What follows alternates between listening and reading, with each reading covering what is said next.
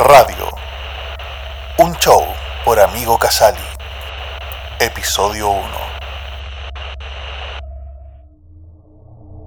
Alberto esperaba a los agentes a las afueras de la casa, apoyado sobre su carro policial, fumando un cigarrillo bajo el único farol de alumbrado que había al menos un kilómetro cerro abajo.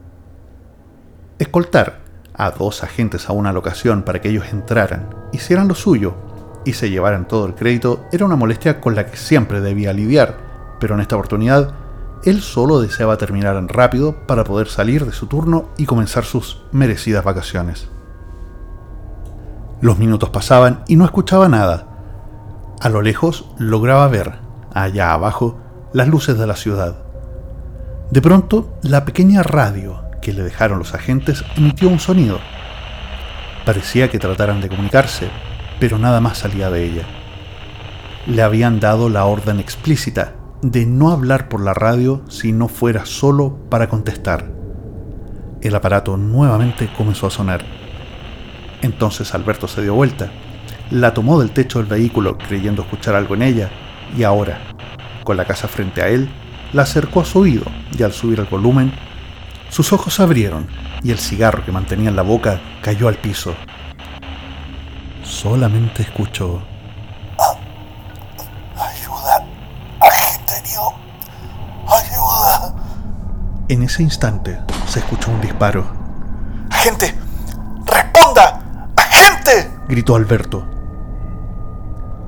Como respuesta, escuchó una respiración lenta y fuerte para terminar con una voz algo familiar que solo le respondió.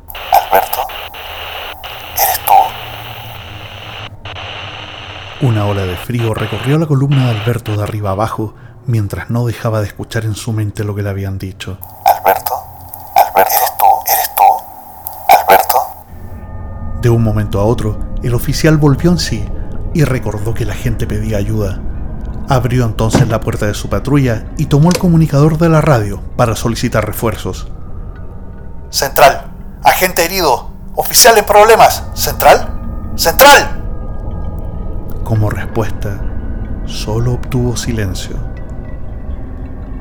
En ese momento, el farol del alumbrado comenzó a pestañear, emitiendo un fuerte sonido eléctrico hasta que finalmente se apagó.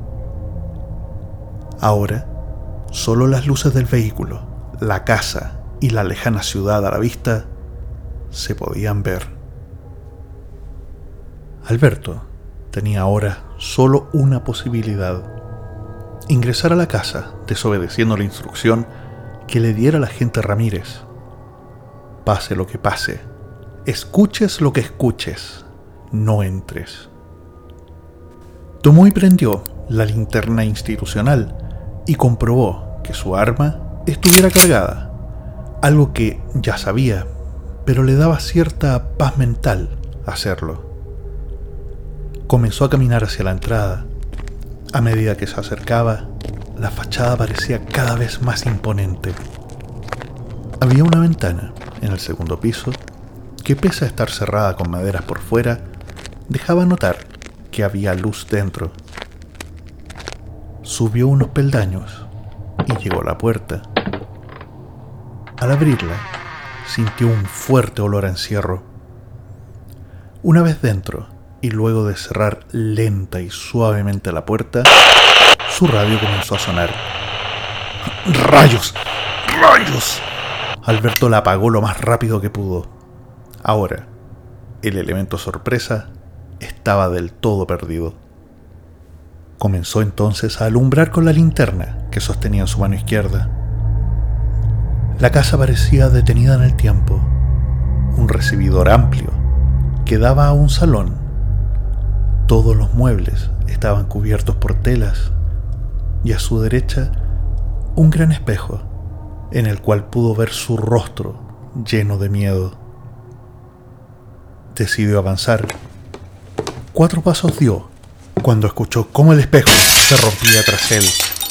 Entonces rápidamente tomó su arma, se dio vuelta y